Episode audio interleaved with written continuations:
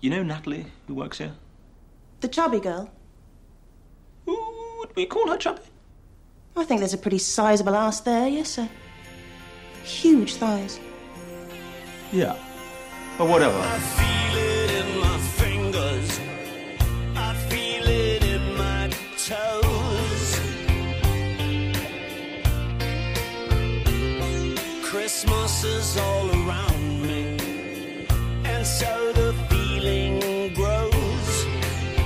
Welcome to the podcast, What is Love Actually? I'm Beth Amon, And I'm Patrick Flynn. and this is the podcast where we try to understand the 2003 Christmas romantic comedy, Love Actually, By taking it apart. and putting it back together again. And this episode, we are joined by uh, two of our favorite people, I think collectively, but I'm not going to tell you which one is my favorite and which one is Beth's. It is Wow. Tracy Lynn Olivera and Evan Casey, everybody. Hello. Hello. Here we are. Way to just like set it off uh, adversarially. I like I like to pit people against each other. It's kind Yeah. of my thing.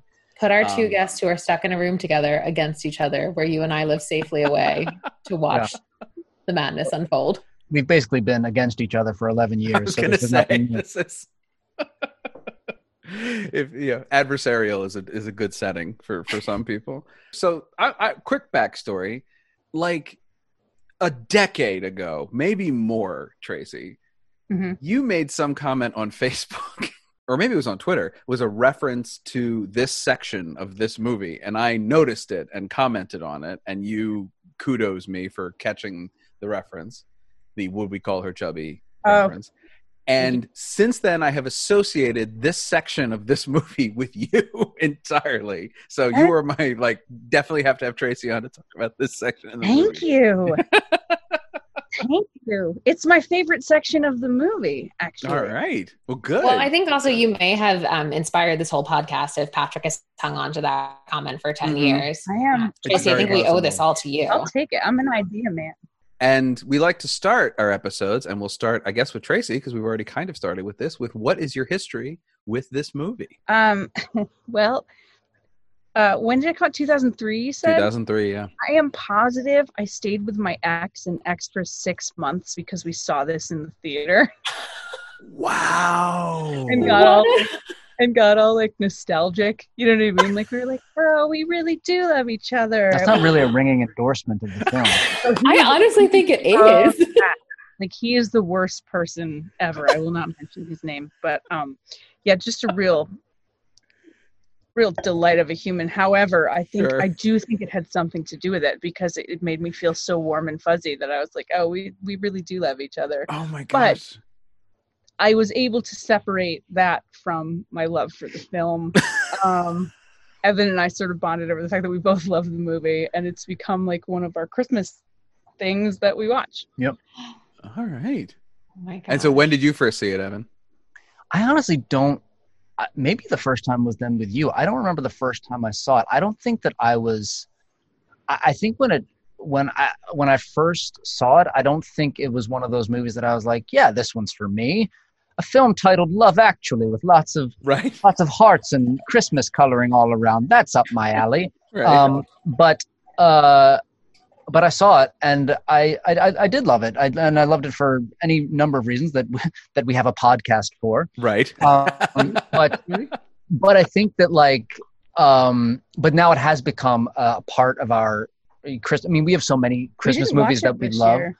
that it's hard to like sort of get them all lined up come the Christmas season, especially you know once you have kids and jobs and a million other things. But it's definitely in the rotation of like ten we really want to see every Christmas season. what else is in your Christmas rotation? Uh, Bad Santa. Bad Santa, National Am- Christmas Vacation. It's a Wonder Day. Nice, It's a Wonderful nice. Life. Lately, Um, we've been really into crappy, crappy Hallmark Christmas Yes. movies, like Christmas Prince, Christmas Yes. Royal Baby. Like they're awful, and we love them. um, Christmas Prince, Javier Del Pilar made a drinking game to Christmas Prince, and it is. like you to send me the. I am going to send that to you because it makes Christmas Prince already is a beautiful train wreck, and adding a very well crafted drink- drinking game to it makes it the best thing I've ever done. when you want to have a podcast that is about the Christmas Prince, uh, we will come on it. I would like to do that very much. Oh, also, Pat, uh, if you ever want to break down for the musicals podcast, um, Scrooge, if you haven't already, like I'm, I'm big on the Albert Finney Scrooge. The Albert Finney Scrooge that was yeah. huge in my Mhm. family and has and has been for a long time. Mm-hmm. That's a quality one. That's a high quality one. The Albert Finney Scrooge.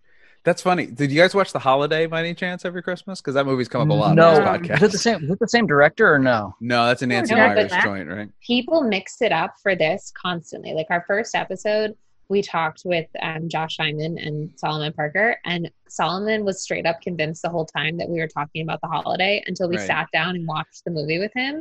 And we were worried that like Yeah, we thought he he'd had seen it mixed them up before. so badly that he had actually seen Love Actually and just didn't know it. That Was is- it? Is that Right. the one with Jack Black? Yeah. Mhm. Jack Black and Jude Law. Kate Winslet. Kate Uh-huh. Winslet and uh, Cameron Cameron Diaz. Diaz. There we go. Yeah. I'd give it a shot. I think it's a delight. Apparently, it gets some hate, but well, it's not very good, but it is pretty funny. but that doesn't make it not a delight. Right. No. True. I Right. It's you know it's a Nancy Meyers joint. Everybody's got really big kitchens and flowy. Does Nancy you know, Meyers have joints? She does. She does. for the Exclusively part? joints. All Well, it's not a Nancy Meyers joint, but it's a Richard Curtis joint. Oh, that is something I did want to ask you. Uh, what did you have any experience with Richard Curtis before seeing this? You did four weddings and a funeral, right? He sure Yeah. did. Oh, I like that. I saw that. I like that, but I saw that too young to really appreciate it. I think Yeah, I saw when it did in that come coll- I saw it in college. That came out in '94. Yeah. Yeah, no, I was I was not. I saw it right around when it came out, so I was like 13 or Mhm. so I, I could not fully appreciate what he was going for there. Um, you know, because I was not a part of many weddings or funerals. or at that- funerals at that point. Yeah. Um, fair. uh, I saw that one. What else has he done? uh, Blackadder, um, Vicar of Dibley. Uh, the movies, the big movies are Four Weddings, Notting Hill, and Bridget Jones' Oh, Diary. Notting Hill. Yeah, Mhm. I had And the more recent Yesterday. um, Yeah, the Beatles movie Oh, that was just out. was that good? I actually wanted to see that. Was that good? I Um, didn't say it. you didn't watch it. You boycotted it. I watched did. it. It was fine. Um, it. I I have certain feelings about Richard Curtis that are not Yes, this is- kind. Um, based on having watched too many of his movies now, but like it's a delightful little movie, but just don't think too hard about it. right. And Mhm. it's fun. and there's Sure. really there's great music. It's Well, heartwarming. it's- I was gonna say it better have Okay. great music if it's Beatles. Yeah, It I is. I mean, like great versions of the Beatles songs. Ironically, the music terrible. We don't quite know how. the music sucked. Get Right, out of here. the music was absolutely awful. Uh, but so we're yeah, so we're we're here in full Richard Curtis splendor though for this segment because this is the Hugh Grant segment Mhm. of the movie. This is the fourth collaboration between Richard Curtis and Hugh Grant. Um, he goes from whatever his character does in Four Weddings and a Funeral. I don't think we ever find out to bookstore owner to publisher to prime minister. He really, Really? climbs really, the Ladder. ladder really climbing the ladder. Yeah, really climbs the ladder. And um, I think what Richard Curtis does for Hugh Grant in a great like writer actor combination is he really understands why Hugh Grant is charming and why Hugh Grant is funny and writes him Mhm. some really good stuff. But this movie especially really leans into the fact that we like Hugh Grant Oh right, yeah. right from the jump. Oh, I love it. I love it. I'm not gonna lie. I have. I'm not ashamed of my complete. I am a sucker for the wounded puppy charmer that is Hugh Grant. I love him. But you see him, you see him kind of be like that funny, charismatic, floppy haired, silly man when he's saying things like, Who do you got a screw? You got a biscuit around here? And Right. like, the second he walks into the, his office and shuts the door and goes like, "Ah, bugger! Like this is gonna right be bad." and i think that's also part of the point is like he's he is technically speaking the alpha in any room given his title and job but he can't manage to you know maneuver around what he what he wants Mhm. with the relationship should we summarize? Yes, we should summarize. We should start by summarizing. That's a good point. Could you guys, uh, as briefly as possible, summarize this segment of the movie?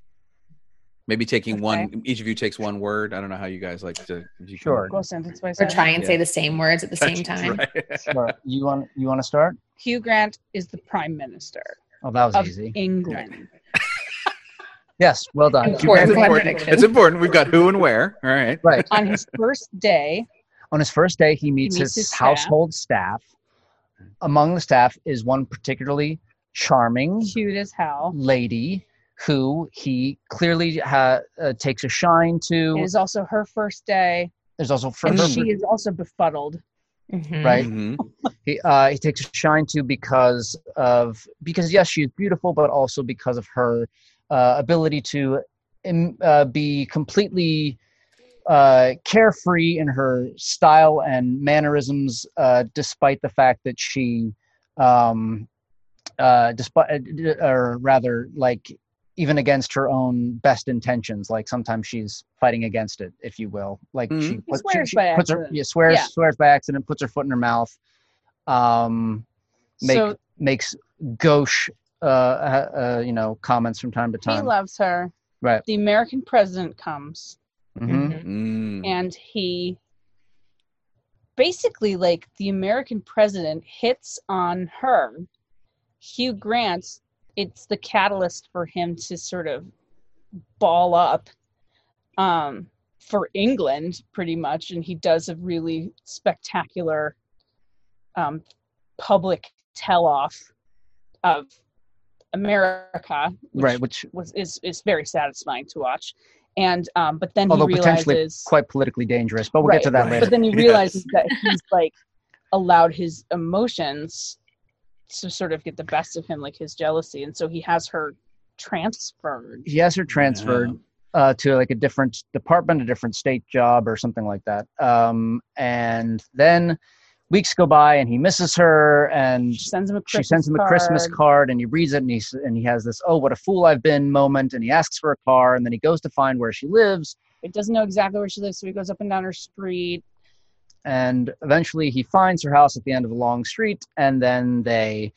Um, They end up all in a car together with all her whole family because they she has to go see her cousin, brother, cousin brother. it's her it's her brother It's some her brother, right? I think. I, Christmas concert. right. He's dressed as an octopus. right dressed Yes, as an octopus The Christmas octopus. and They, they, go to the concert. I feel like we're throwing in a lot of details. I was gonna say, not this pertinent to the main summary. This is this has just gone like off the the rails as a summary. Well, it is like it is the The second longest part of the movie. Yeah, Uh, the octopus. it really all it really all began when I was trying to describe how charming she was. that was you. I'm putting Um, that on you. But anyway, so they You opened a you opened a You opened a gate. You did. um well because I I find her so delightful myself. But anyway, so then yes, they go to uh this they go to the the school pageant play. They basically end up backstage. He declares his love for her. They kiss. Curtain goes up. Everyone sees them. They wave. They end up. and they end up together and they all live Together. happily ever after. Yeah. Yes. Mhm. That's good. There Yeah, we go. that's it. It We is were- my favorite part of We that were at a disadvantage because we were trading off Yes. summary. Were You did we? you were trying to.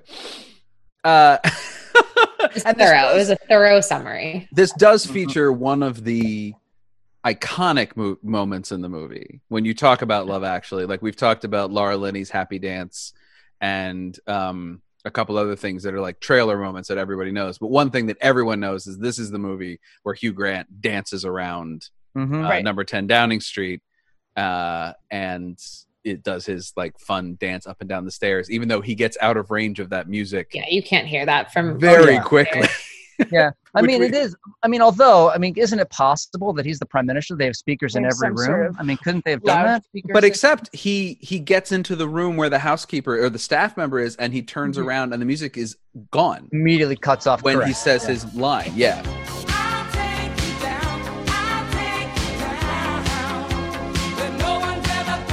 Yeah. Um, Mary, I've been thinking. Can we move the Japanese ambassador to four o'clock tomorrow? Certainly, sir. Terrific. Thanks so much. very loud in his mind. it was in his mind. Yeah. you said something i think tracy um, that i want to drill down on for a second which is the Okay. one thing about this story that i have never fully understood the first time i saw the movie i kind of understood it but i, I think when you drill down on this segment this this one segment it makes less sense and that is why he transfers her out of off of his main staff I have always thought it's because she makes him lose his head. Like the catalyst for him to tell off the Americans is seeing Billy Bob Thornton hit on her. And I Oh. think I've always thought it was him saying like I get too emotional, I don't I make rash decisions because of this woman. Hmm. I don't want to fire her. She hasn't done anything wrong. I'm going to transfer her out because I can't handle myself around her. Mhm. And I think he, and I also assumed that he thought like, this is like, I shouldn't, I also shouldn't be in love with my staff member. So I'm going to get her right on out. Yeah, I That's mean, I I, I think uh, that's. I mean, I haven't quite. I don't think I, I put that that fine of a of a point. Oh, I've it, thought about but, this a lot. but I think that like I I do think it's a it's a matter of of, of avoiding obviously of avoiding a potential conflict rather than confronting it. It's it's it's Mhm. seeing that like I think yes to sort of what you said about, uh, but I think also it's um I mean I doubt that they ever discussed that moment beyond when that happened if they even if they even talked at all after it happened so i think it was the sort of that moment of like this is uncomfortable for all involved and rather than dealing with the situation The and easiest dealing with my feelings the easiest thing to do is just remove her from the situation Yeah, Because- I I can't remove myself. Right. Yeah, I always took it as like a self-protective measure that like yeah, yeah. that's what I thought. it wasn't necessarily like Tracy. I think that's a really interesting point of view that he loses control around her. But I always took it as him being like, I have to nip this in the bud now before Mhm. it Yeah. becomes something that will either get her in trouble, me in trouble, or like you said, have him kind of lose his power in a situation because he's too busy thinking about like, oh, I think like Right. Natalie's cute, and like someone's trying to bomb England, Right. which Mhm. is a very dramatic scenario. But Very dramatic. Oh, if you you really went there. I did. We have to raise the stakes. We do constantly. Uh, I have to say that that is not how I feel. Any of those about like it feels to me mainly because of the fact that she apologizes later for what happens with Billy Bob Thornton, um, and says that nothing happened and all that sort of thing. I, I always felt like he kicked her off the staff because he was mad she did something with the president. Like it was a Oh. jealousy thing. And I don't think that's what the movie wants me to think, but that's Well, because of the the way this narrative is all fractured, that's just how it feels to me. The apology to me feels like just something women do. Well, here's what she said, and I picked up on it in a way I, apologize. I never have before watching this 800 times. Right. But she says, Look, I'm so sorry about that day. I mean, I came into the room and he synced towards me and there was a fire and he's the President of the United States and nothing happened, I promise. which to me insinuates not like I was in an uncomfortable position where I was forced to do it, but instead I was wooed by this moment. Mhm. And I've never picked up on that before and then found myself being like angry at her. Or like, sorry wasn't there wasn't there literally a fire There was. a fire in the Yeah, fireplace yeah, yeah, but like that, they'd be like, it's, it's a setting. It's romantic. Yeah, I think her saying that it's romantic. The atmosphere is romantic. Not like yeah. there was fire between us, but like no no no yeah i get what you're saying i i think i just no, i mean i get that that is true but i think i just feel like uh That still doesn't make me mad at her though. I, I don't i don't i don't feel i still don't read it as being wooed i read it as being um or rather that Over. or rather that it was um reciprocated i i, I mm-hmm. feel it as being coerced Yeah, mm-hmm. I do too. I definitely think there's a part of watching this movie so many times that now makes me dig into everything with like a very fine tooth comb. But I always had before watching it, like this time, had walked away thinking like she had no power in this situation. She had to kind of do what she had to do to like tolerate it, to let this kind of go because he's a man in power and she's a woman put in an uncomfortable situation. And so hearing that line differently this time, I was like, wait a second, I don't but, like like- that writing. At the risk of getting like, you know, too into it, like, why can't she enjoy it? You know what I mean? Like, why do we have to be mad at mm-hmm. her if she was like, I kissed the president of the United States? because the way it's presented in the Hugh Grant and like Natalie storyline is that she is supposed to be apologetic for this. Like it's presented it's like something something bad happened and either you're the victim in it or like you don't love me as much as you say you love me. Like I feel like we're setting that up with the the dynamic between Hugh Grant and Natalie. because the, the other half of this whole thing to me that like that feeds into this is her face during the press conference because she looks horribly embarrassed right during right the whole press conference as he's like ramping knows. up and right like i mean he's think also yeah. she knows it's ramped he's up also because of- he's also obviously referencing her Right. in, in the press conference and that would be uncomfortable for anyone when he's speaking to the entire nation but i think Right. that like And I, also, I, I like, do. I do think though that it's to me there there are two there are two things to me that I read that I think are, are a little bit different than the way other people have commented on it thus far. Which is number one, like she, as far as I remember having seen it, like she doesn't she doesn't kiss him. Like he Right. he he walks Hugh Grant walks in in a moment where the president is Like, where Billy Bob Thornton is, is in her business and like whispering in her ear Yeah. and brushing her hair back, but they're they're not like in some sort of No. you know embrace. in flagrante delicto. Yeah, Right. totally. And the second thing is like, and I know that technically speaking, she leaves the room and Billy Bob Thornton's the only one left. But like, if you track Hugh Grant, like he's he watches he watches her leave and then he lingers on him. Like he's not. Mm-hmm. It, it, to me, I read it as you you fucking asshole. Totally. Why did you That's fucking do this? And I always thought like her apology also comes out of like, you know, she got transferred because of it. She probably feels like she did something wrong. Yeah. You know, Right. like Yeah, Yeah. It, it's a weird. It, it, it's. I mean, it, it's also. It, it's impossible to talk about this moment without talking about the way Billy Bob Thornton is written in this movie, Mhm. which is as a combination of Bill Clinton and George W. Bush. He's like Right. both of those two presidents slammed together. He's got the Texas uh you know thing for and and sort of a jerk thing for George W Bush but this also like rampant omnisexuality right. that is Right. like is literally occupied the second term of Bill Clinton's administration. When he says Morning, man. How's your day so far? Excellent.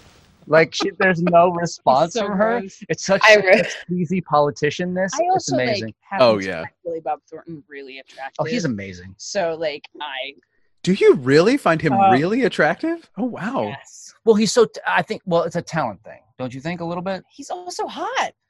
Yeah, Okay, I see this is now. I'm sorry. He's he's a hot. I think he's a hot old man. that Like, is funny. Even without his talent, like I would, he could get it. Billy Bob Thornton could get it. And I he mean, I like definitely has. Thornton He could- certainly has. You add the, Billy add the Bob talent, and we're, we're get good to go. That's great. That's a great pull quote. Tracy, I like want to support you on this endeavor, but I can't say I've ever had those thoughts. But But I, I know I can. I you. can be a um. I mean, you're clearly not alone. You I'm know, like to be a lone it- it's on this one. it's it's a little. You know, Angelina Jolie and and el- others have found him also. I'm not going to wear attractive. his blood in a vial around. That's my the neck. thing. I think that's like the first thing I ever knew about him, and I was like, nope, nope, nope. I guess it's really hard for me to judge how attractive he is because my first experience with Billy Bob Thornton was Sling Blade. Sling Blade. Yeah. yeah, which is a remarkable movie, and he's remarkable in it. But it is like he's doing this extreme character and pulling this extreme face, and like he's always kind of Carl in Bill in Sling Blade to me. See, like, I think the first so- thing I saw him in was Monsters Ball.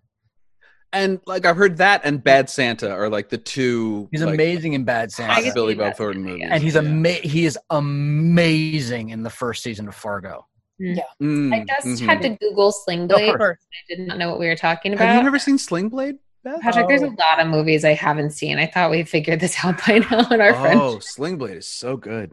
Um, I'm. This is a look. That's a tough movie. Oh That's- yeah. This is Oh a. yeah. Oh yeah. And uh, I've seen it all the way through. if you do after we're done here, go on YouTube and look up a clip to hear the voice he's doing with that look. And Oh, yeah, you will crazy. you will be forever changed. It is a like remarkably Do I want to be forever changed? Yes, you do. You do. I mean, it's it's really good. It is impossible to discuss the the character without divorcing it from the time period because like 9-11 references in the prologue notwithstanding this movie is firmly in 2003 Mhm. and like the world is in a firm place. And also like there's a certain amount of tony blair in hugh grant at least for i think an american audience not in the like tony blair was married. He had children like he was he wasn't a single uh, prime minister. But he like there's a certain youthful energy to He was like the young hot one. yeah and the new day in britain after like years of margaret thatcher and, and Right. what came after that um and hugh grant like that character is definitely evoking that Mhm. um And Martine McCutcheon looks exactly like Monica Lewinsky. she does look a little bit like monica lewinsky A little bit. I, think- yeah yeah. and i, I think it's uncanny. I think it's very. You think it's uncanny Yeah. Hmm. I don't know. Would we call her? Would, Would we, we call her- would we call her Lewinsky? I don't know if you could have sat in that casting room and said, like, knew you were going to cast Billy Bob Thornton and knew you were going to Mhm. cast Martina McCutcheon and looked at that and said, yeah, no, there's no parallel here. Like, because when I say Yeah, it certainly would have to I be in people's never, minds, I yeah. never thought that. No, I never thought connect. that. I can never connect to those Uh, either. Oh wow. I may have at the time. I don't. I couldn't. I, I don't remember. But I mean, I- maybe you're not it's wrong. because maybe it's because I mean, I've never I've never actually heard Monica Lewinsky speak, but like, uh, but mm, her I don't know if that's she Martin. does a really amazing TED talk. I, I don't know if that's Yeah, Martine she McCutcheon's. I don't know if that's Martine McCutcheon's actual accent or Mm-hmm. if she but but her her characterization is so very british that like Mm-hmm. i've never you know i mean it, that's a very specific kind of person you experience in only in england and so i which is you know which is kind of silly to say considering obviously every, almost everyone in the movie is british but it's British, like right? but but that's a it's a very it's a, it's like a, It's a british really- archetype yeah. you know what i mean of a kind of person like she came from eastenders right didn't she that is. Yeah. I believe, and I believe that is her accent. I believe that is Yeah. just how she speaks. Yeah. anyway so, so it's, it's like when when you see to me when you see someone like that that seems so authentically of a particular kind of culture like there there are not as many um uh, uh, many reference points where you can be like oh it's like this person that's an, also an american i don't know i just didn't connect Yeah. with it. I think maybe for me, it's more the the point in life that I had seen this movie and the point in time that like the Monica Lewinsky Bill Clinton affair happened. Like that was my only kind of touch point for like a president having bad behavior with a young woman. And so for me, it was like this is a very easy one to one comparison because I had yet to know about Had other yet to learn about Warren G. Harding and yeah, all that. you know, Yeah, other okay. scandals in and the life. teapot dome scandal right. The Well, you gotta Dome listen. scandal. Don't am i the first person on to reference that on the podcast Can this episode actually be called the Teapot, Teapot Dome, Dome Scandal? You might be the first person to reference that on any podcast, not specifically about the Teapot Dome scandal. i'm sure But- ezra klein has mentioned it at some point Oh, absolutely. And Matt Yglesias, yeah, they've absolutely mentioned it just in passing. But this isn't, you know, this isn't Pod Save America. We are we are here to talk about We're here to talk about love here to about actually, Love Actually and Warren G. Harding. Um together. together. You totally just forgot what I was Everything about say. that is terrible. It'd be the worst movie of, of absolutely all time. Or the best. Or it could be the best. Who's to say? We won't know until it's done and we've sunk all of our money into it. But another thing that this segment of the movie has in common with many, many other segments of the movie is it is about a a man falling in love with in quotation marks, and that's mainly for the Colin Firth section also. Um falling in love with a woman in a position that who he is in a position of authority over. Mhm. Um and that sort of general fantasy, uh, you know, male fantasy that this movie sort of en- encapsulates in a lot of different ways. And I have to say that I maybe it's because we just did the the Colin Firth section that this time it bothered me less than than the, the, the other times. I think it bothered you less because it bothered me less in the same way. And it's because they both speak English. It's never Mm. bothered me. That's true. It only bothers you when you watch it in a silo. Yeah. It it but but so it never bothered you, Tracy? bothered I mean, I never guess bothered it's- you? It has never bothered me. And I think part of it is that, like, I think a lot of women, particularly my age ish, have had like a mm, like a, a pretty woman fantasy, a Cinderella fantasy. You know what I Mhm. mean? Where like you are in a position, someone in a position of authority comes and takes you away. Not saying that's a that's a Sure. good 2020 fantasy, hmm but uh, to me it's always been kind of i don't know maybe i look at it through through a, a different lens but i've always i've never found it to be well i think for me um i mean the the the, the time in which he you know uh, uh, chooses to as he says redistribute her um Right. notwithstanding uh, part of why it doesn't bother me is because he, she actually has i mean yes he has the the the, the granted authority literally in, in in terms of his position over her but he is in, in his Hugh Grant way, uh, befuddled around her, and uh, and he he is, um, he has to rise to meet her as opposed. He's not controlling Mhm. her. He's not coercing her. He's Mhm. not Mhm. um angling for her. He he would like to be with her, but in much the same. It's but but the but the the circumstances of the emotional construct of the relationship are as they would be in any kind of like high school setting where he he has a girl that he's Yeah. interested in and he can't quite figure out how to approach her i mean and that's part of the comedy of it obviously is time and again he you know we, we reference like he's the most powerful man in britain and he can't figure out how to talk to you know a, a girl who happens to be his you know um someone who works for him so Mhm. but that's why it hasn't really bothered me in any particular way yeah there's a couple things that i think the movie's trading on to make it now because it didn't bother me this time. I think one of the reasons from a writing standpoint is because it is a very chaste affection. Mm-hmm. Yeah. he is sort of constantly trying to figure out how to get to know her better how Yeah. to talk to her. And i also do like the fact that he like goes into his office sees her and goes oh that's terribly inconvenient. Like it is a great recognition of like Uh, initial attraction from the Yeah. jump unlike in the colin firth section where he doesn't we don't the first time we know that he finds her attractive is when she jump takes all her clothes off and jumps in the water I also And- think Patrick, our view of this right now is kind of shaped by the fact that we just did the Colin Firth storyline. Yes, So I, when. I watched this clip again and was like writing my notes, I was thinking about through the the whole conversation we just had of like how did they fall in love in two weeks and then one of them decided to go they each went to go learn portuguese and english really quick but didn't really learn it well and now they're engaged what right and this is a sim a longer timeline than two weeks but still within five weeks That storyline also doesn't bother me. Full disclosure. it didn't bother me until i watched it in a silo and then i was like it- wait a second That's Fair. uh, uh, one reason it may not bother you, though, is another reason I think that this movie relies on the fact that it's Hugh Grant and it's Colin Firth. These are Sure, people yeah. that we like. These Oh, are people that we're yeah. predisposed to enjoy, and we trust them. Yes, we Yes. want them to fall in love with the person who the movie set up, and we want them to be with they're them. deserving of it already we're rooting for them no matter what because we know these people and we love them Yes. Yes.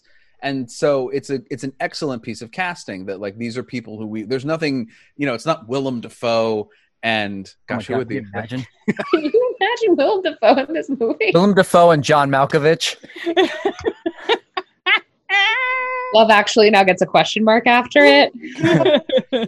written by Joe Eszterhas, directed by William Friedkin. It is, yeah, I mean, David No. Caruso as the American president.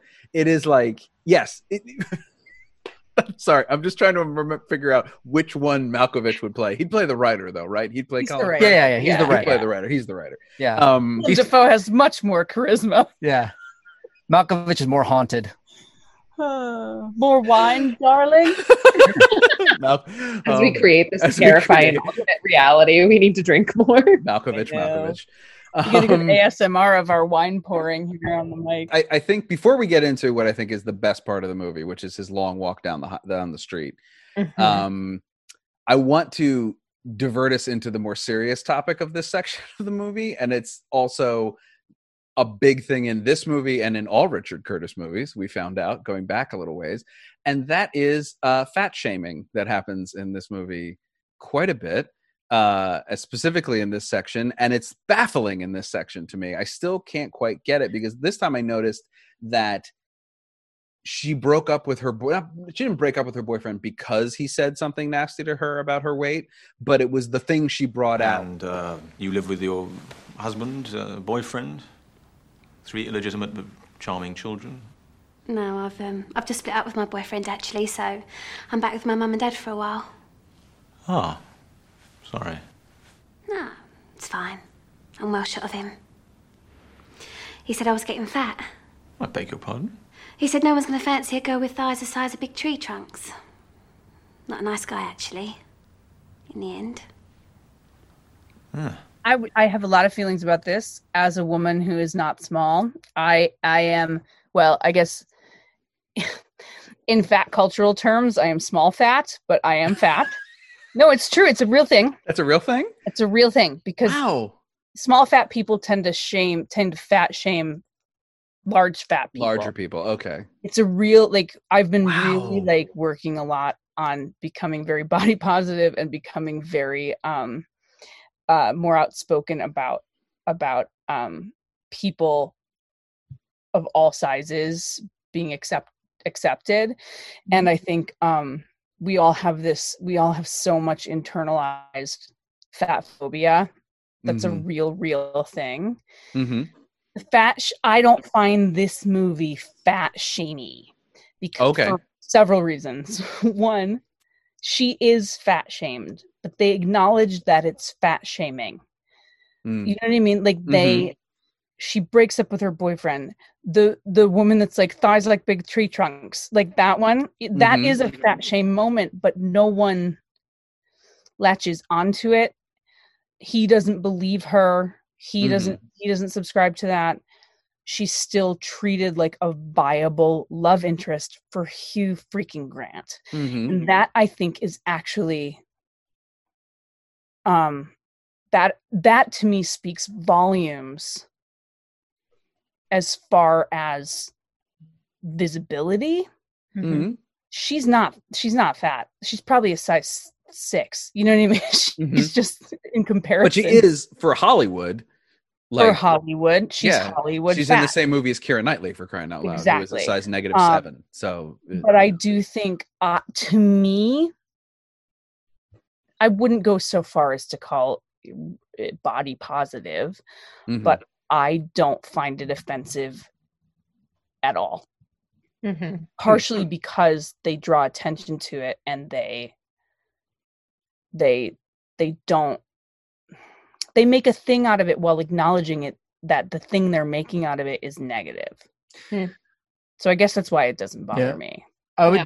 I mean, I I agree with all that, and obviously Tracy's perspective is more valuable than mine on this. But like, I, I agree with that. I and particularly because it's as as Tracy said that it's every time it's brought up, it's um, it is she is defended or it is it is uh there's someone else to counter it. Um, but I.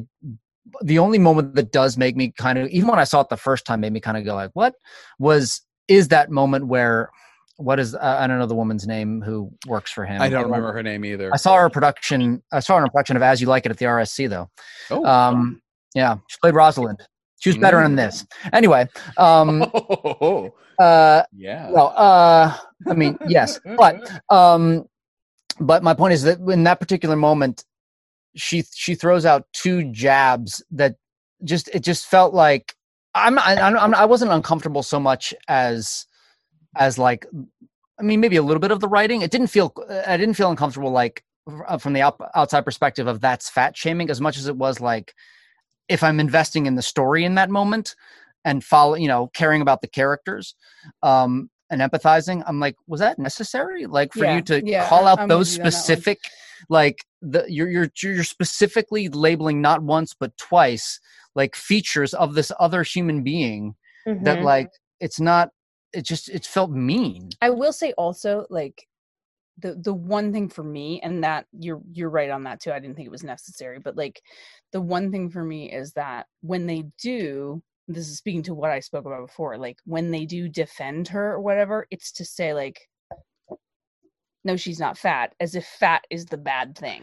Mm, right. You know what I mean? Like yeah. like oh would would would we call her chubby? Um Mhm. it is like implying that chubby is is wrong or bad you know Mhm. i don't think that was the intention necessarily and i do think that's a product of where we were Th- this the sort of idea of like radical self-love for like Mhm. body is brand new yeah. you know I- whole new thing I went digging to see if there were any interviews that she had given about this perception of like the whole sequence. And she gave a, an interview with Cosmo in 2017, Martina McCutcheon. Right. And she says, um, uh, every woman thinks there's something wrong with them when in actual fact, as Hugh has said in other films, they are perfect and lovely as they are. She was meant to be the embodiment of that. And I think sometimes people have missed that point. yeah Oh. i i totally agree with that Yeah, and she goes on to say all the things she worried about and all the things that her boyfriend said she was because he wasn't with her anymore. That was the whole point. You're meant to go, no, she's not. I think she's lovely because that's how men think about a lot of women who constantly criticize each other and themselves. That was meant to be the message. I think somewhere along the way, people didn't get that. But that's why I was happy to do it and play the part. So I I think like based on what she says in her conversations and understanding with Richard Curtis, and this is me giving Richard Curtis more credit than I will ever give him. I was going to say, Beth, you're, you're venturing into unknown territory for yourself here. I know. It seems like the intention was meant to do like to negate the idea at all that there is anything to comment on that this person who is internalizing every comment she receives from her her boyfriend from her family calling her plumpy like all these things that like they're not meant to be things you are allowed to comment on because they do not define your self-worth not that they're not meant to be commented on because they are a bad thing and Mhm. like uh, based on like this interview and other things she said it just seems to be like we as a society dig into that thing of like oh yes like fat equals bad skinny equals good and them calling her fat is wrong because she's not fat she's skinny so she's good and you get into this really toxic Right. cycle like of mental thought of just Whereas like- them commenting on her body at all is not okay It's not Yeah, great. Yeah. it's, just like, it's such a moot point like why do you even need to Yeah. say like yeah, it because the movie seems to be saying, and I think it's because ultimately is a very male gazy movie, as like you would 100%. expect for a movie in Sure. 2003. Um, is the fact that it seems like everyone else thinks she's fat except Hugh Grant because he thinks she's attractive. Like he loves her, so she's not fat. Like that's sort of the feeling of it, and that that wouldn't be my sense, my read on it, if it wasn't for the fact that her family nickname was Plumpy Mhm. and like i don't for a running joke it's not bad it's it's a you know that like this keeps getting brought up and he's like what are you all talking about like it's not a terrible runner but it just watching it in this in isolated it didn't bother me as much as it does when i watch the whole movie and i think that's Mm. because there's so much other you know attractive men looking at women being attracted to them and on, like it only for how they look and there's also a lot of like emma thompson's character complaining about how overweight she is compared to yeah the uh the That's Mia and stuff. like it's a it's a it's a constant run in the movie that just like feels belabored whereas it isolated Yeah. in the story i i would like you can that generous read i think that that um that Martine McCutcheon gave it, I think is valid in this segment. It's just in the movie as a whole, it gets kind of Hmm. lost in, Yeah, in all that. the other things that are going on. I can totally on. see that. Ironically, the the the asshole I stayed with for far too long was very fat shamey. So like Oh, that's an interesting. Uh, this movie made me huh. longer. Um, yeah, no, it's uh, yeah, the Emma Thompson thing. But the thing is, like, these are things. These are real feelings that women have. My Yeah. cousin, I have a cousin who is gorgeous and regular size, like total normative body, Mhm. and like her family's called her chubby for her whole life. You know, like this is something women go through. Like that's a really Mhm. it's a it's a it's it's terrible I- you know I- but i also i also keep coming back to and this is a broader conversation of that like we are looking at it through the lens of now hmm Yes, Mhm. very true. very much so that is a Yeah. lot of this movie too For what Yeah. it's worth, too, I want to go back, and this might have just been a passing like choice of words, but I but I do want to also touch on like that you had said, Patrick, that like um uh Hugh Grant is the only one that doesn't view her as fat because he finds her attractive and whatever, and Mhm. I think that like to it's or he does and it's not a bad thing Sure, sure, sure. But I, but I Mhm. mean that like the the choice of words of like uh, attractive is, I mean, and she is beautiful, obviously. But to me, like from the very first moment when he meets her, what a, what attracts him to her, it, to me, is her um, is her honesty and her and her Mm. lack of filter and her Mhm. and her she is not like any of the other people he will encounter in his political stuffy life. And so the fact that he and uh, and that from that first exchange that they have like i think that's what he's uh, attracted to immediately engagement of that because i think he probably encounters plenty of beautiful women all the time. So and i just wanted to to, to dig down into that a little bit deeper because i don't Be- think it's just about like she's hot which she is but you know it's like but it's a really good point also because like the first three people we meet are you know there's the the butler i think the housekeeper and then her and like he tries to banter with each of them Mhm. and they are very polite the first two that's a Right, very right. much like he tries to be because he's very like for a politician and especially for someone who's prime minister he's Well- very vulgar and like Well, He's very first thing he says yeah. to Terrence is like, Uh, good morning. I had an uncle called Terence once. Hated him. I think he was a pervert, but I very much like the look of you. can we go on a tangent for a minute totally yes. Emma. Thompson. How sad Emma Thompson is in, the, in this Yeah, segment she- specifically. He's supposed to be her older Yeah, brother. I, yeah, that's not happening. Yes. Yeah, No. yeah. And like I don't know why Yeah, that that plot point matters that we need to say that out loud because no one's believing it. No, and like there was no. It's like there's it, it- yes, as you said, it doesn't matter to the plot at all. It, it Mm-mm. affects nothing, and it doesn't. And it's not just about like and it confuses. and it's not just about like age in terms of how they appear on screen it's it's like it's how they literal carry ages, yeah. themselves he, Right. he Yeah. he carries himself as a younger as as if not the youngest person of a of, of a lot of children like he's clearly Mhm. younger in terms of how in terms of how he engages in the world and she's older It's- Totally. yeah. And you see Emma Thompson carry like this huge responsibility to not only like salvage some type of uh, her, a marriage and keep her family safe. And then you see him kind of like flopping about like Right, Hugh Grant. And you're like, these- these don't Yeah, match I've, the I've, I've standard said it. older, I've said it before, and I'll say it again. The scene where she runs into him backstage and like thanks him profusely for coming to this thing makes me so unbelievably sad. Oh, David! Ah! Ah! Oh, how are you? Hi, guys. Hey, hey, hey, hey, hey. Hmm. You all right? What the hell are you doing here? Well, you I, mean, I know, always I- tell your secretary, secretary, secretary that these things are going on, but it never occurred to me you'd actually turn up. Well, I thought it was about time I, I did. I just didn't want anyone to see, so I'm going to hide myself somewhere and, and watch the show. Good luck. Good luck, Daisy. Good luck, Bernie. I have to tell you, I've never been gladder to see my stupid big brother. Thank you. All right. because that's not why he's there. Right. And totally. and I I agree with him. Like his choice in that moment to be like, "Oh yeah, totally, I'm here for you." Because like, what else would you do? You know, Yeah, be like, "Actually, no, I. I followed I followed this girl here."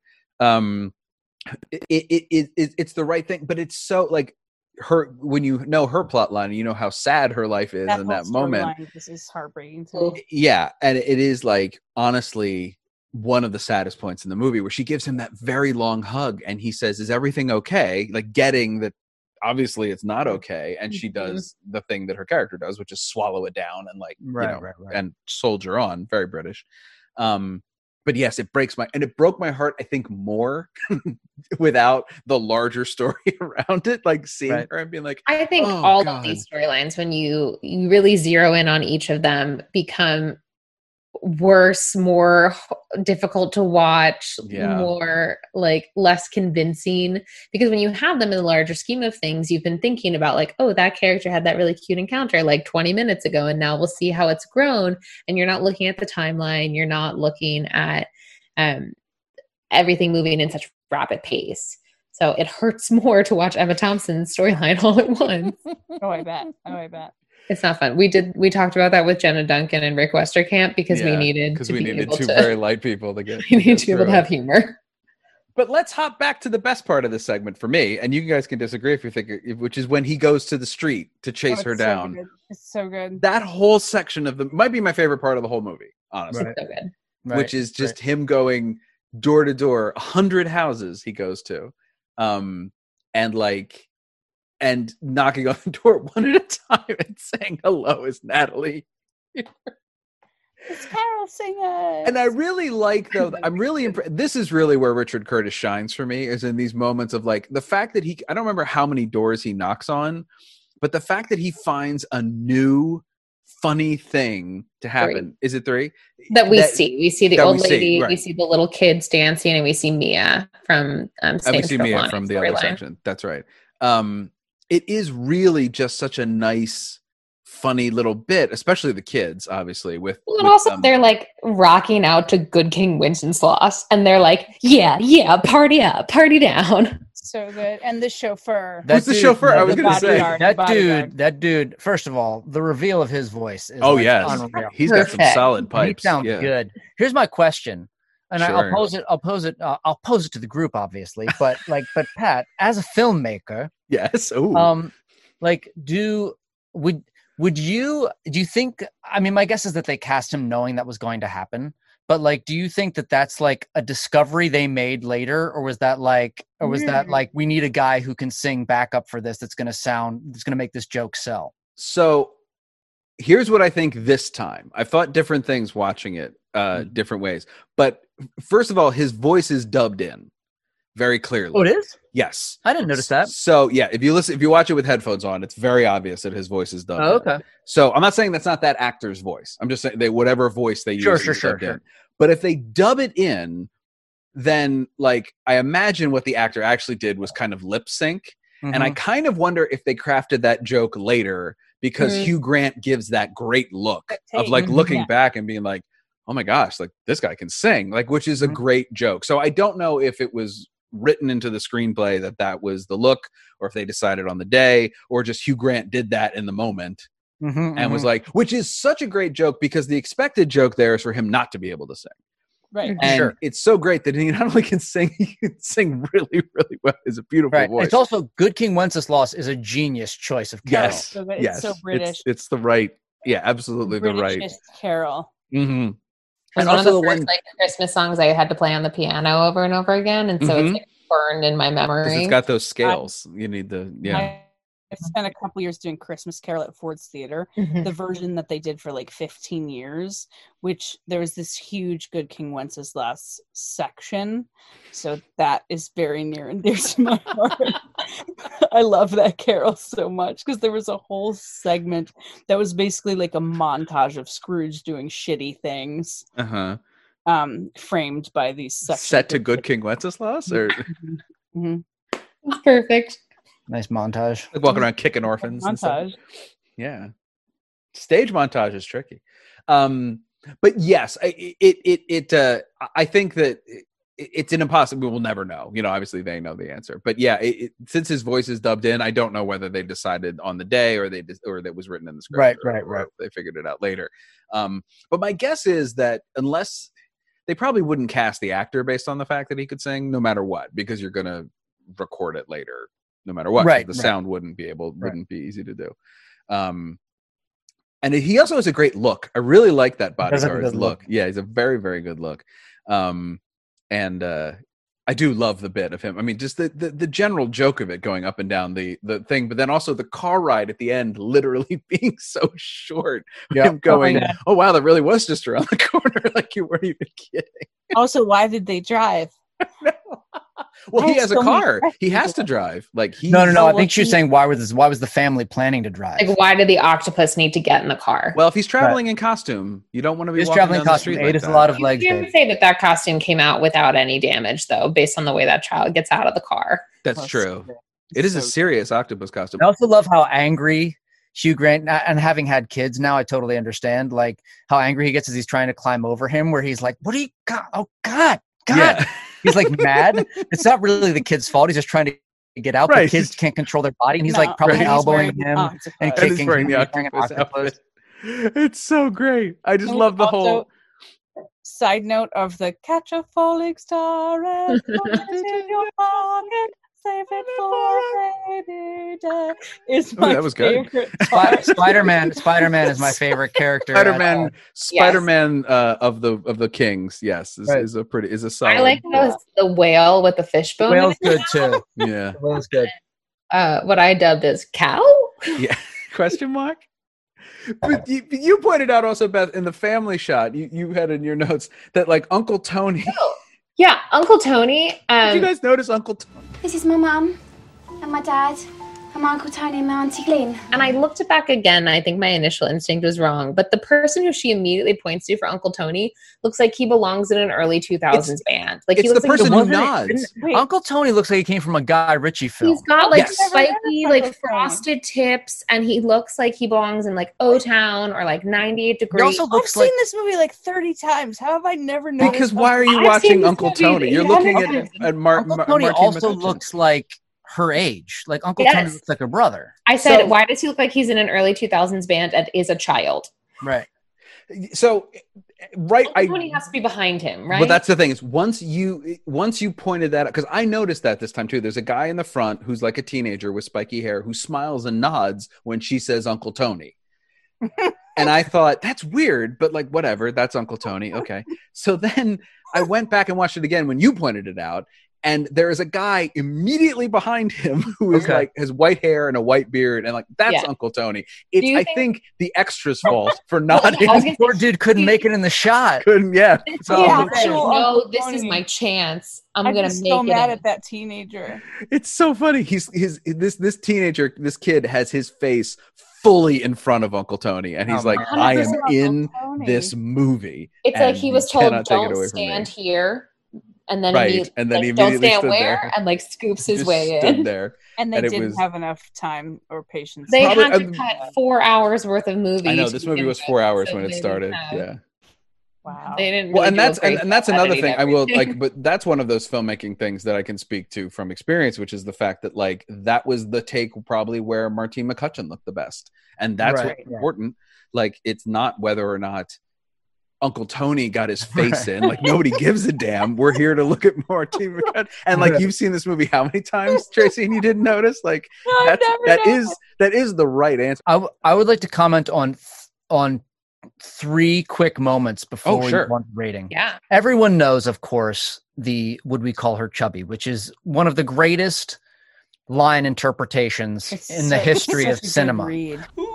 We call her chubby. However, I also don't want to pass by um wha- another great Hugh Grantism, which is um when Billy Bob Thornton says, Goodness, it's a pretty little son of a bitch right there. Did you see those pipes?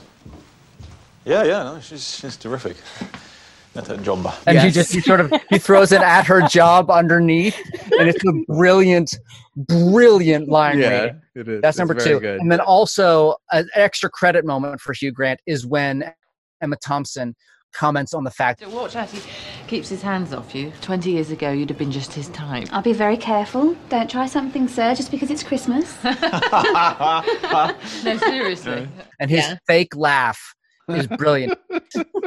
so credit more, more and more credit to More Hugh Grant. credit. I also want to say one other thing about Hugh Grant here while we have a second, like Yeah. because I've grown to I've grown to appreciate him even more as I've gotten older. And I watched, of course, they did you know they've done Inside the Actor Studio for years, but then they started doing this thing, and I don't know if it was Bravo Creator or something else, but I found it. It was like it's sort they of interview each other. where they interview each other. I don't know if you've seen it of late, but Hmm. um, but I saw one uh, a couple years ago, and it was Colin Farrell and Hugh Grant interviewing each other. And there, Hugh Grant uh, said this thing that I now bring up to my own acting students, and as a director, I bring it up. When you're doing stuff which has it's either comedy or has a comedic element, Uh-huh.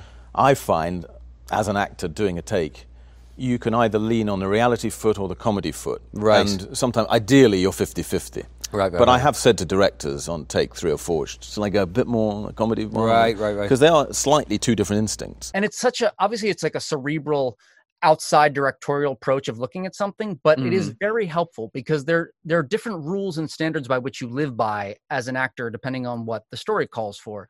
And so and if in a certain moment he's saying like is this more um, is my foot more on the comedy ground here or is it more on the serious ground here? Because i will respond differently Mhm. depending on like how high you want the stakes to be in that particular circumstance.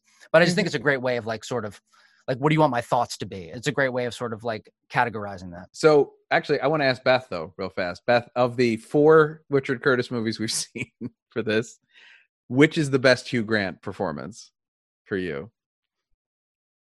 Oh, for me, um,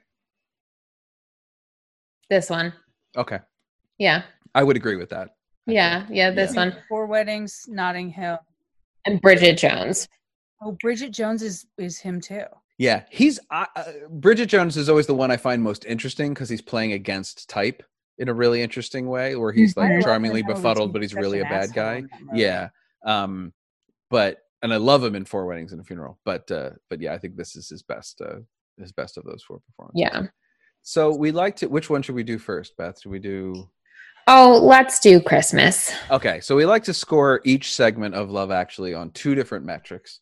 The first one is uh, how uh, much of a Christmas uh, classic this segment of the movie is. Um, Just this have a- segment, not the just whole this movie. segment, not the whole Mhm. movie, and we have a nine point scale. Okay. why is claymation classics ranked ahead of sensible christmas film Our um, scale has been uh, This scale has been roundly rejected by almost I would everybody. absolutely rank read. Elf and Home Alone above, Above those. Plane Yes, Racer. You've been is- told that as we've well? been told that. Yes. You're not the Also, first- Die Hard is a Die Hard is a Christmas movie. We can talk about that some other time. okay. That's why there's a question mark. I mark. mean, honestly, Yeah. there's not a lot of Christmas to this storyline at all. No, there isn't.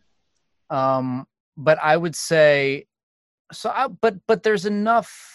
I mean, but it's not. It's not like Netflix. It's better than that. So I would put it. I would put it under sensible Christmas because there is there's Christmas element, but there's a Christmas to element this to it. storyline.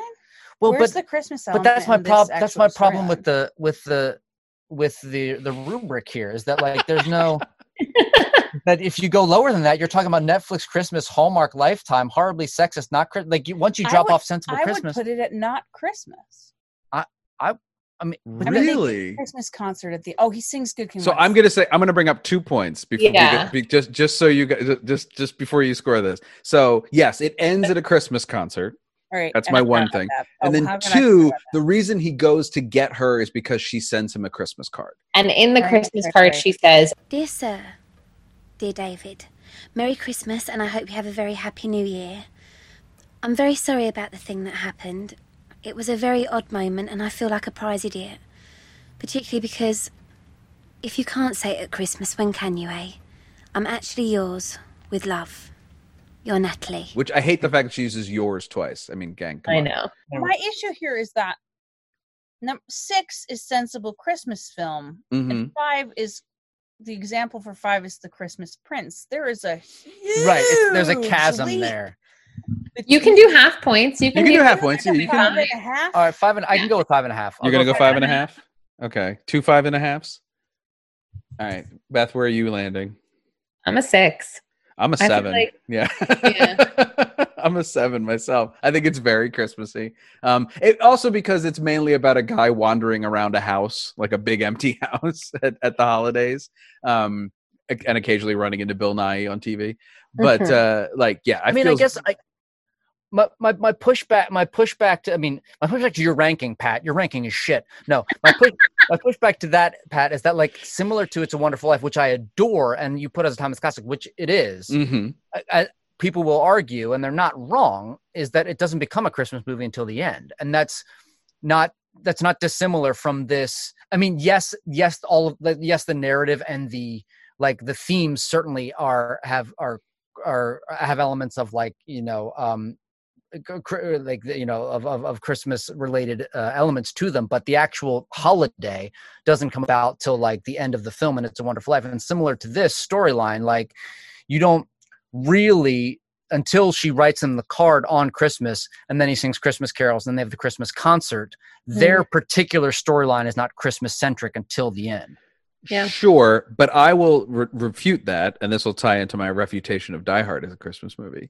Is that one of the essences of a Christmas movie to me is that Christmas plays a vital po- uh, part of the plot. It doesn't have to be the whole movie, but it has to be a big part of the plot in some way. And in both Sure. this in this segment of the movie and in It's a Wonderful Life, it is. It does. You're right. It doesn't come until the end, but it does kick the finale into high gear in this one. Sure. And so then let me refute you on Die Hard by saying that there is no way John McClane ever would have been at the party were it not Christmas. Oh, that's interesting. Also, the the main the main reason why I have for this whole we can get into Die Hard some other time, but the main reason why I have for all of this is the entire score is littered throughout you taking Christmas Christmas themes themes, throughout. yeah. And if it's not a Christmas movie, they spend a lot of time trying to make you feel the Christmas spirit musically for no reason. We also like to rate these segments on how British they are. That's a good that's a good Oops, segment. Not even gonna I'm try. not saying you're. I'm not saying you're wrong. There's a whole other podcast though, because we also have to talk about how Lethal Weapon is a really good Christmas movie, and nobody ever mentions that. Um, but we like to rate these segments on how British they are, and we have another nine point scale, which I'm excited to see you tear apart Yeah, go for it. because this one has a British seal of approval on it. So This, I I, feel, I do feel think this is more- very British. But we also didn't get the British seal of approval until like two recordings ago. So right, like, but I got it. I got it. I feel very. And Julie Weber vindicated. doing laundry in his kitchen. Is that British? yeah. So the laundry. I, I in was the that one was specifically complimented by our British guest for how British. the laundry. Yeah, laundry in the in your kitchen. kitchen where your It's water about the prime minister. I mean, but does Lloyd Webber have his laundry in his kitchen? Does Oh, I everybody wouldn't have laundry imagine in their so. kitchen? But no, everybody has their laundry in the kitchen. I Yeah, probably that's- Berry Berry doing maths for her banoffee pie should be higher. but Anything with maths in it, it should yeah, actually. maths is a good. one. Um, and banoffee pie, which yeah. I think is quite good. no, I think it's very high. I feel like it's it's almost. I think it's an. it's one of the nine. it's one of the Britishest. Uh, Yeah, yeah, I I, think it's like a nine. I- I think yeah, we're talking about the prime minister for God's sake. It's the state. Plus, we didn't really get into it, but like as as we said, the whole. I mean, he has a there's a whole you know segment of the film is him basically. They might as well start you know um waving you know the Union Jack when he starts Mhm. talking about Mhm. you know uh, the the glory of Britain. Yeah, I'm going, He literally lists the things that Britain is yes, great. that Britain for. is great for. I'm Yeah. going nine. Yeah, nine. Beth? I'm a nine. I'm a nine as well. This is like the most British part This of the movie. This is the most British. It is absolutely the most British part of the Nines movie. all around. It's and not just, but I like that it's the most British part, not just because he's the prime minister. Because there's a way to do this where he's the prime minister, and like that's it. Like it's just part of his Right. job. But there is a whole sense of national pride Yeah. that mm-hmm. is in this Standing segment. America. And we're having awkward like beginning of relationships where no one Well, knows how and- to feelings. as um as Johnny Howard pointed out to us from live from London that there is something very British about a lot of the love stories in this in the sense that the people are unable to express their feelings Mm. and that is definitely a huge part of this segment is Hugh Yeah. Grant just trying to figure out how to to say what he's feeling and failing miserably and Right. it's and it's absolutely hilarious I, I also think that like for I mean obviously it's littered throughout with British actors, but like I think there's like Hugh Grant I think is is the Britishiest British actor for American audiences. You know what I Mhm. mean? Like he is the epitome of of British to most people. I think when, when they experience what Hollywood Britain is at least. So um so yeah, him being the central figure of this story I think lends to that as well. We're gonna ask one more question. In the movie, Emma Thompson says, um, "True love lasts a lifetime." So I want to know if this segment is an example of true love or not. I think yes. I think this segment is, yes. Cool, me too. yeah I would agree with that I I, I think that the That's the easiest answer we've gotten the, from the power dynamics not we've done an ex- excellent job of examining the power dynamic relationship in this in this episode and i think that yes it's a little bit gross that like that's the dynamic they have with each other but it is genuine affection like Right. intel- intellectual affection for each He other burns into his Power.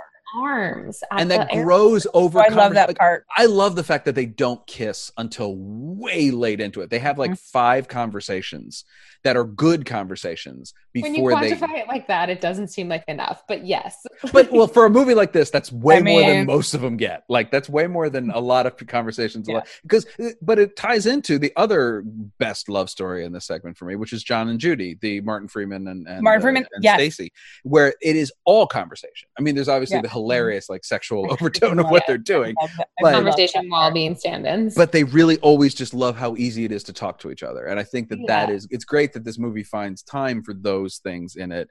And then also has Yeah. a woman who literally doesn't understand what the man is saying, and uh, and it's a whole thing. But anyway, Well, I think when she attacks him at the airport, like that's that's what's telling to me that they're Mhm. it's so heartwarming. and he says she's getting chunky, but that's a whole. He says that? he does. yeah, Don't you Oh, shut Oh, he's just teasing her. Though. he's joking. He's he's teasing her, but yes, that's what he he says. I've never. Couldn't that understand- You've never understand what he heard that? Are you No. serious? I noticed that. Yeah. I don't like that. I may not always love you, but long as there are stars above you, you never need to doubt it. I'll make you so sure about it. God only knows what I'd be without you. What is Love Actually was produced and edited by Patrick Flynn. We are on Instagram, Twitter, and Facebook at Love Actually Pod. You can follow Patrick Flynn at Unknown Penguin. You can follow Beth Amon at Beth Amon13. Please go to Apple Podcast and leave us a rating and review. If you'd like to support this podcast, you can find a link to our PayPal in the show notes. I'm Beth Amon. And I'm Patrick Flynn, and remember, There was more than one lobster at the birth of Jesus. Only knows what I'd be without.